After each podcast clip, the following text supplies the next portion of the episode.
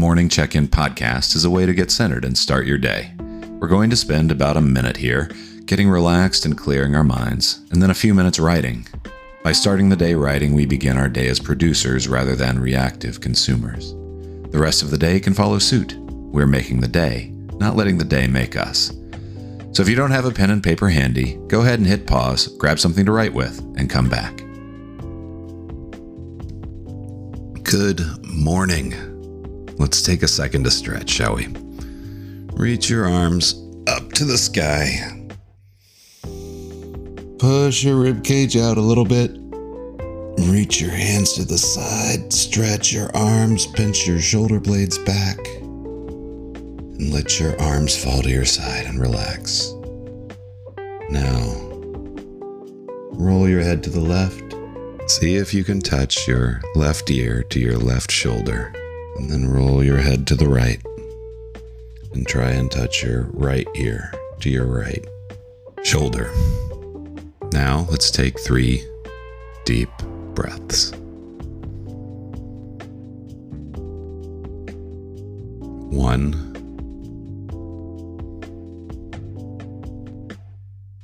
Two. Three. Well, it's that time again. It's time to close out the week and review. One day a week, we take a look back rather than a look forward. So take a minute and think about the week behind us.